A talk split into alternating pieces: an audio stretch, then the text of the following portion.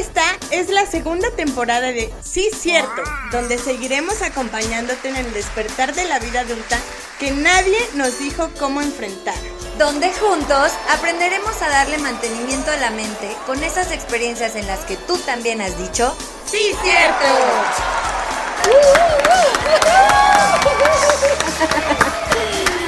Hola a todos, bienvenidos a este octavo y último capítulo de temporada. Estela, se nos acabó.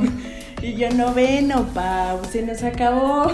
Ah, no manches, pensé que eran 8, ¿verdad? Noveno, disculpen, y último capítulo de temporada. Vamos a hacer de cuenta que los primeros segundos no pasaron. Bueno, muchas gracias por seguirnos escuchando, por estar con nosotros hasta este segundo final que hemos tenido. Una gran aventura. A una nueva aventura, exactamente. El día de hoy les tenemos preparado un tema, creo que súper controversial, entonces habrá mucho de qué hablar, sí. Habrá muchas opiniones que nos encantaría nos compartan. El tema de hoy es... ¿tener hijos o nah? Nah. Nah. O nah. Nah. O nah. A ver, Estela, ¿tener hijos o no? A ver, ¿qué onda? Es que es muy complejo, como tú dices, es un tema tan controversial. Sí que lo es. ¿Tú crees que existe una edad perfecta para tener un hijo? Ay, pues fíjate que te tengo mucho que contar acerca de este primer punto. Bueno, directamente yo, Paulina, no creo, la verdad, que haya una edad perfecta para tener hijos. Creo que es súper subjetivo de acuerdo al tipo de vida de cada quien y a lo que cada quien venga a hacer en este maravilloso plano terrenal. Pero yéndonos directamente a darle un poquito de mantenimiento a la mente, que es el objetivo de este podcast, te quiero contar que, bueno, biológicamente lo que yo estuve leyendo, según el blog bebeymas.com, es que la mejor edad para ser mamá, o sea, hablo de mujeres, en términos biológicos son los 25 años.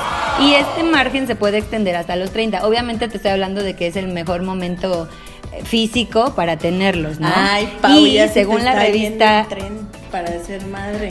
Ya ni me güey. Ni que lo digas.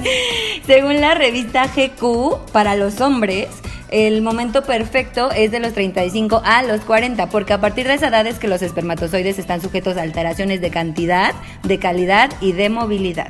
No tengo duda de que los científicos todos pues coinciden en que la fertilidad natural tanto del hombre como de la mujer va disminuyendo progresivamente a lo largo de la vida. Entonces, pues naturalmente, digámoslo así, el mejor momento es este. El cuerpo humano así lo dicta y la naturaleza. Sí, estoy de acuerdo con que biológicamente el cuerpo debe estar preparado o en su mejor momento tener un clímax para esto. Pero no solo es eso. O sea, desde tu punto de vista, claro que no.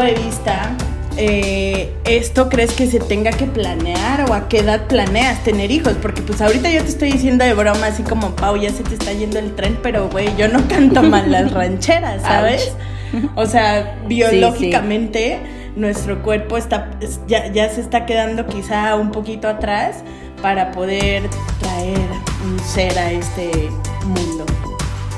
Pues fíjate que yendo de lleno a tu pregunta nuevamente, también tengo una respuesta muy, muy bien construida. Vengo preparada. Hoy, como es el último, yo dije nos vamos bien a argumentada, bien. Bien argumentada. Ahí te va.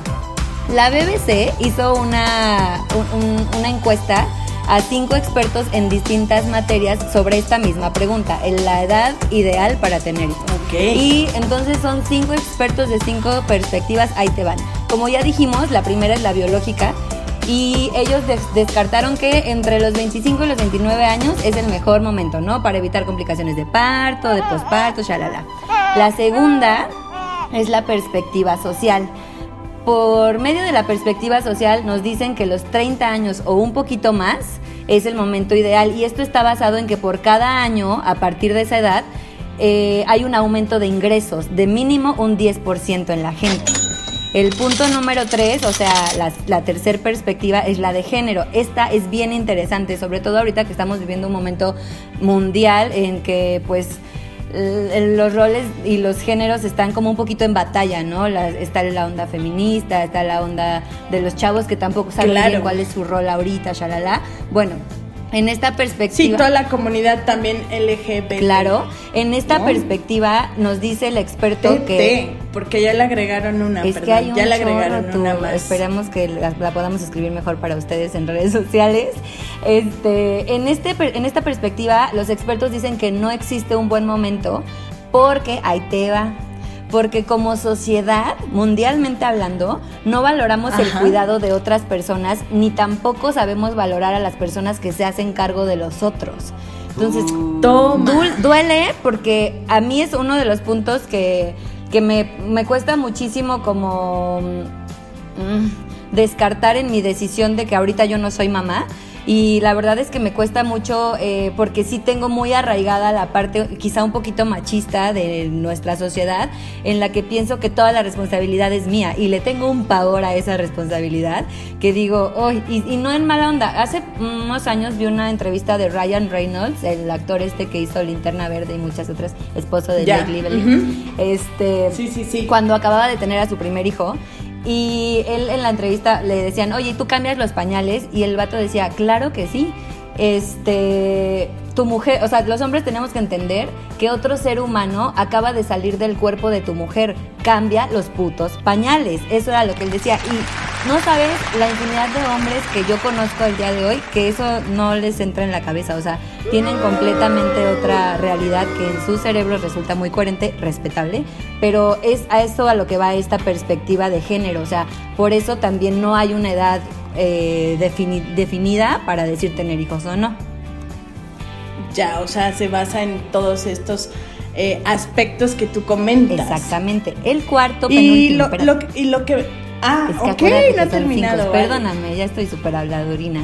La cuarta perspectiva es la demográfica y el experto ahí dice que el momento ideal es cuando tú estés listo. Y esto es porque las parejas con frecuencia no hablan a detalle de sus intenciones para formar una familia, sobre todo cuando vas empezando. No es como que en las primeras citas digas, oye, yo la verdad estoy buscando una familia de dos hijos ahorita y ya pues obviamente no lo tocas. Y entonces cuando se dan el tiempo para hablarlo, descubren que tienen expectativas bien diferentes y esto retrasa la natalidad. Entonces tampoco puede haber un momento como fijo. Ahí te va el último, que es la perspectiva de planificación familiar. Esta también está bien interesante. Hay gente que, como ahorita me lo acabas de preguntar, ¿planeas tener hijos? O sea, ¿realmente lo planeas? Creo que hay quien sí, hay quien no. Pero en el caso de esta perspectiva, nos dice que si una mujer quiere tener un 90% de posibilidades de tener una familia de 3 hijos, lo que tiene que hacer es empezar a intentarlo a los 23. Si quiere tener una familia de 2 hijos, lo tiene que empezar a intentar a los 27. Y si solamente quiere una familia de 1 hijo, puede empezar a intentarlo hasta a partir de los 32. Entonces, depende de la perspectiva que tú le quieras dar, es que encontraríamos la edad o no perfecta. Claro, y depende también mucho de tu proyecto de vida. Tú mencionabas datos de natalidad. Y un dato bastante interesante que el año pasado arroja la CONAPO, que es el Consejo Nacional de Población, justamente dice, va a haber un descenso en natalidad. En el 2019 el promedio por cada mujer es de 2.1 hijos. Además, esto de la estadística me encanta, porque cómo cuentan el 2.1 hijos, Y va a bajar en 2050 a 1.7. Okay. Entonces también en este sentido y también que tú mencionas el contexto de la sociedad, muchas veces entramos en presión social y aquí de cierto modo y desde mi punto de vista creo que cada vez es menos y mi argumento va más hacia justo estas estadísticas. O sea, cada vez es menos la gente que tiene hijos y hablando más de nuestro círculo, en el cual me parece que las personas cada vez menos tienen hijos, ¿no? Entonces, yo recuerdo en mis 20s o quizá antes, en que la vida era, o como te lo dice la sociedad, es naces, reproduces, estudias, trabajas, te casas, tienes hijos y mueres, ¿no? Y entonces creo que ahí la expectativa, o sea, desde ahí ya estamos mal. Y en este punto en el que creo que estamos, que también justo lo hemos mencionado en muchos capítulos, es la etapa en la cual la mayoría de personas empieza a casarse y a tener hijos. Okay. ¿A ti te genera presión esto? Ah. O sea, el que yo te diga, Pau, ya se te está yendo el tren, ¿te genera presión?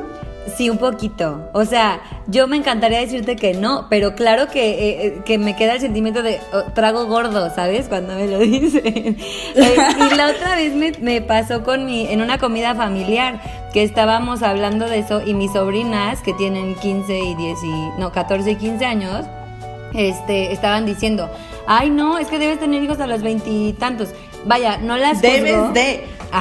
No las juzgo, porque yo haciendo esta lectura para este capítulo precisamente me puse a recapitular y dije, güey, pues yo la neta de chiquita o a su edad siempre dije, ay, yo a los 25 me voy a casar, a los 27 tengo mi primer hijo, o sea, ya tenía todo planeado.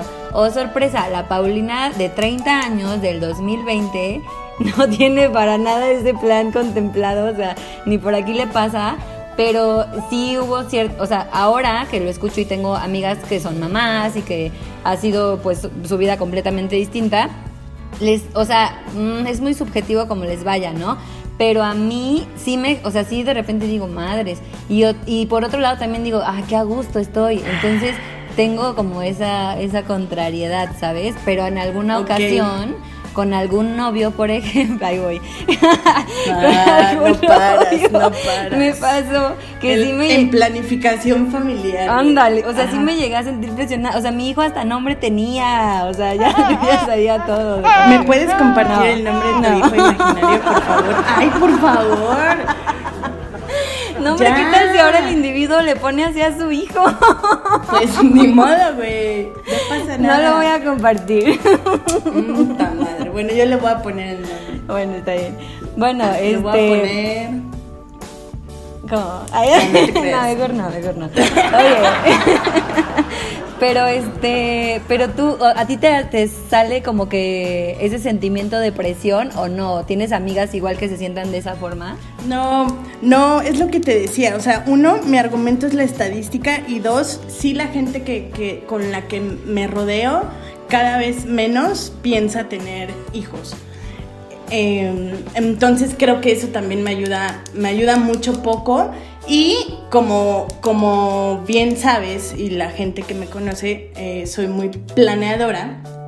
Entonces, esto, lejos de afectarme, me ayuda a justamente ser mucho más previsora, ¿sabes? O sea, como cuando sí, ¿qué tomaría en cuenta para ser madre? Me encantó una frase que leí que dice, la maternidad no es un instinto, es una decisión.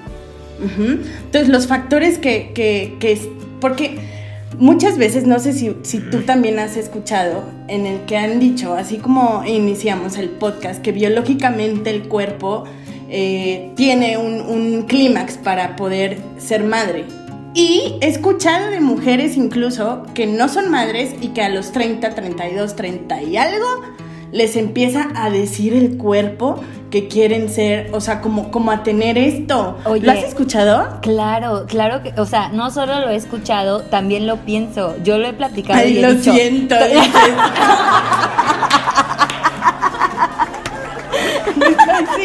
No, mira, espérate. No llores. No solo lo he escuchado, sino que yo sí he dicho, por ejemplo, yo espero un día levantarme y decir, ya tengo ganas de tener hijos, o sea, ahora sí, ya lo siento, porque la verdad, o sea, no sé, quizá me pongo a pensar muchísimo en que no hay ni planeta, en que ahorita no me gustaría dar muchas mejores condiciones de las que yo me doy ahorita, por ejemplo. Entonces, pues, en mi caso, creo que también depende mucho de tu pareja y de la relación en la que estés, ¿no? Pero eso sí lo he llegado a pensar, que a lo mejor un día me voy a despertar ya con el instinto materno a full.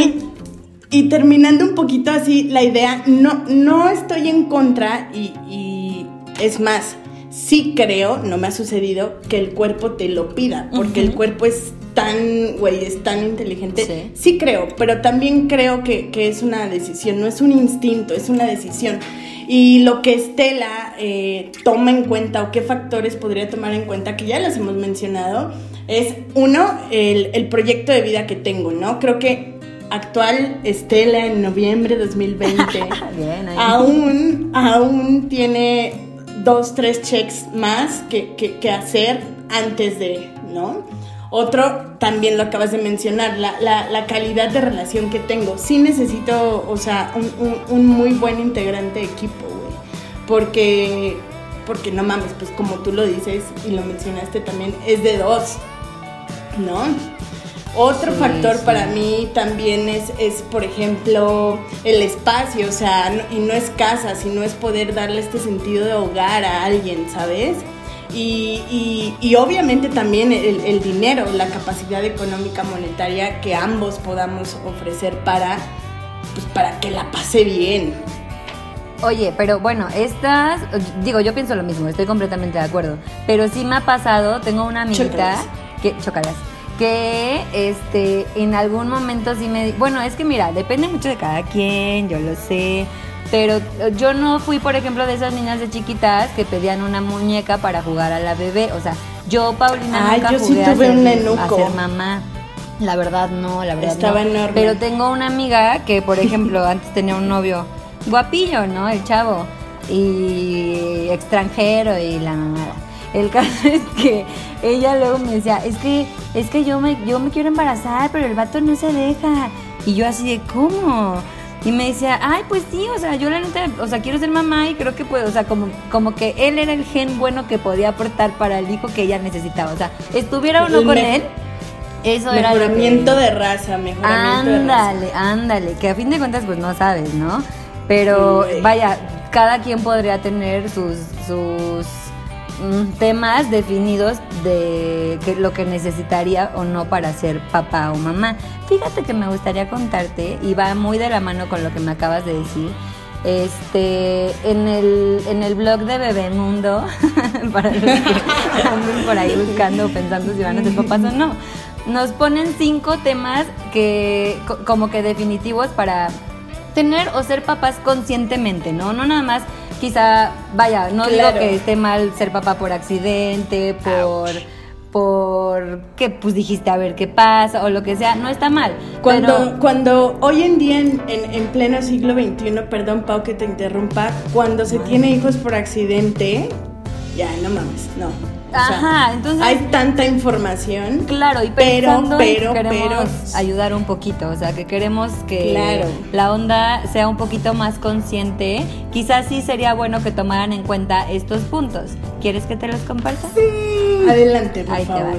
El primero, como ya lo comentamos, es cómo es tu relación. O sea, cómo está, qué bases tienen, si los dos están en el mismo canal, si quieren lo mismo, si a lo mejor no lo quieren en el mismo momento o qué onda. Eso es súper importante que luego puedan consensar. Esta no es una decisión de uno, tampoco es una responsabilidad de uno, entonces tomémoslo muchísimo en cuenta. ¿Qué tienes en la mano? Ah, ya vi. El punto número 2 es la edad y salud. Como ya comentamos, también hay, o sea, digo, no es que punto sea... número 2. Mi sueño, ¿no? De ser como Adal Ramones. El punto número 2, como ya lo comentamos. Queremos monólogo, güey. Ya sé. ¿Quieren monólogo? No digo que sea determinante porque, digo, conocemos papás mucho más jóvenes de la edad promedio, por decirlo así, o mucho más viejos de la edad promedio, pero sí considerar en qué condiciones se encuentra tu cuerpo, ¿no? Y tu estado de salud, para que ya más o menos vayas viendo lo que pueda o lo que no pueda pasar. El punto número 3, como ya lo dijiste, es la situación financiera. Obviamente tienes que, o sea, como te decía ahorita, yo creo que ya en esta época, ala, cómo tartamudeé, en este año y en esta vida, ya no se vale decir donde comen 2, comen 3. Creo que se trata de dar una mucho mejor vida de calidad en lo que se pueda a las nuevas generaciones, ¿no? El punto número 4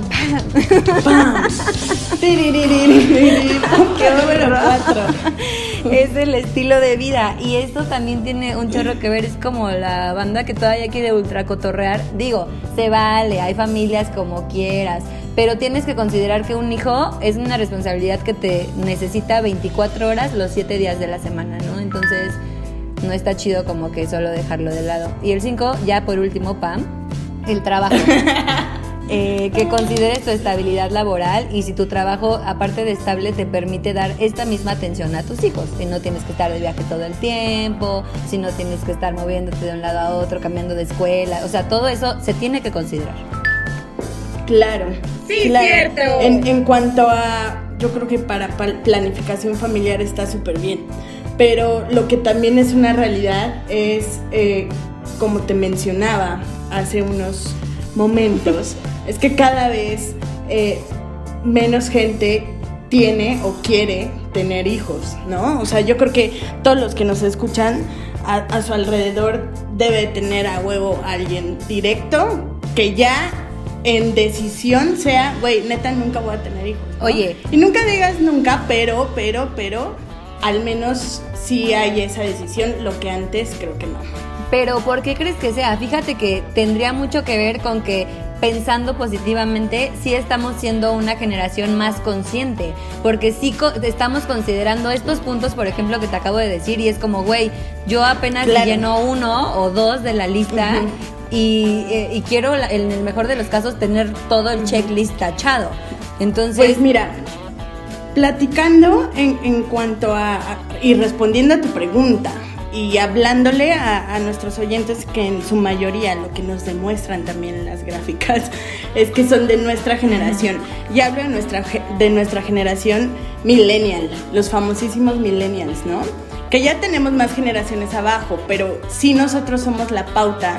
Y quiero distinguir que los millennials, porque a veces los que creen que no son millennials, pero nacieron desde 1981 hasta 1993. Y uno de los factores por las que se decide no tener hijos ahorita es la ecología. Fíjate que hay un dato de Seth Wines y Kimberly Nicholas, que son expertos en el tema. Dicen que el hecho de no tener hijos disminuye en casi 57 toneladas el dióxido de carbono que generamos al año. ¡Wow! Ese es uno de los factores. Otro de los factores son las deudas. Cada vez en nuestra generación, este es un dato de la revista Merca 2.0, el 52% de nosotros, de esta generación, no ganamos lo suficiente para mantenernos a nosotros mismos. Entonces tú hablabas de la conciencia, entonces también somos conscientes que, güey, si no tenemos para nosotros, pues menos para alguien más, sí, ¿no? Por supuesto.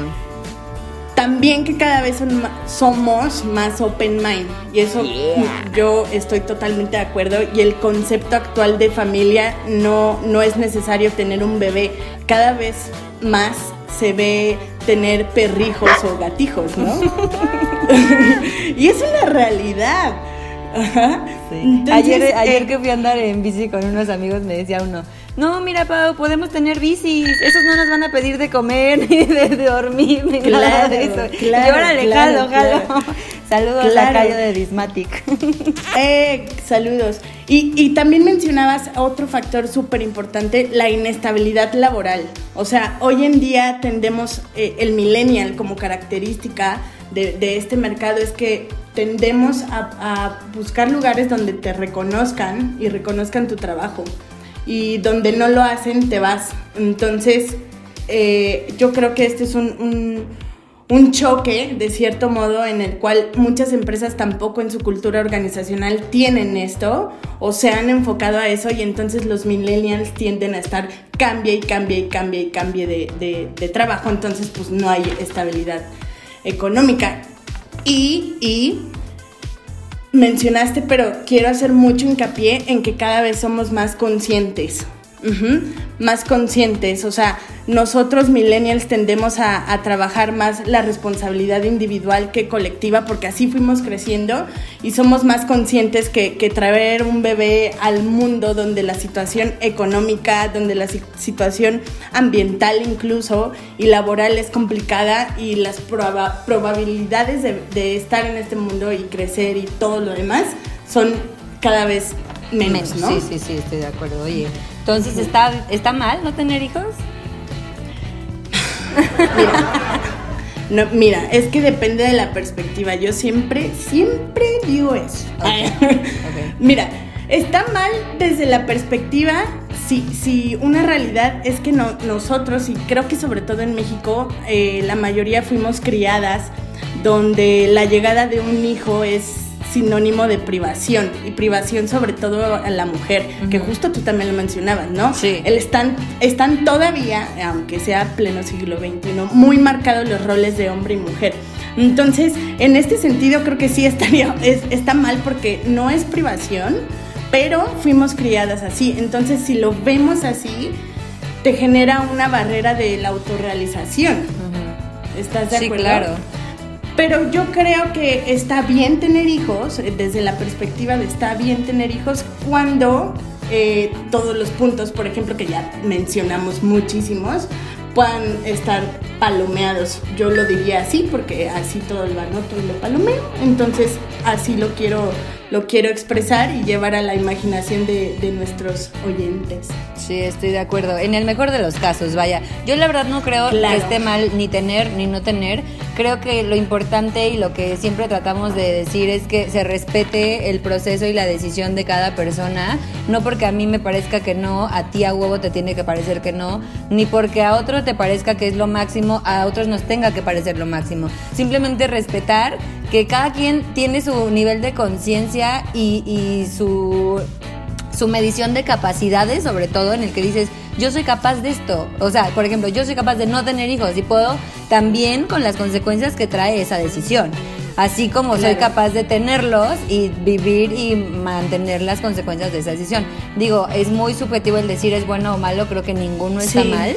Pero pues es importante, y lo que nos gustaría es que tengamos un poquito más abierto el panorama y conocer estas estadísticas, estas características. Estaba leyendo hace rato que en Reino Unido, por primera vez en toda lo que se tiene registrado, más del 50% de los bebés que nacen de las mujeres son de más de 30 años. O sea, también esto de la edad, como decíamos, la presión social, el decir ya se te está yendo el tren. O sea, que lo escuchamos muy común, ¿sabes? Pero no es determinante. O sea, realmente conforme va avanzando el tiempo, el conocimiento, la conciencia, sobre todo del ser humano, creo que también se ve reflejado en estos números y en esta forma de vida. Puedes tener una vida súper feliz con tu familia, bien planeada, tu familia sorpresa o tu vida solitaria y tus perrijos, ¿no?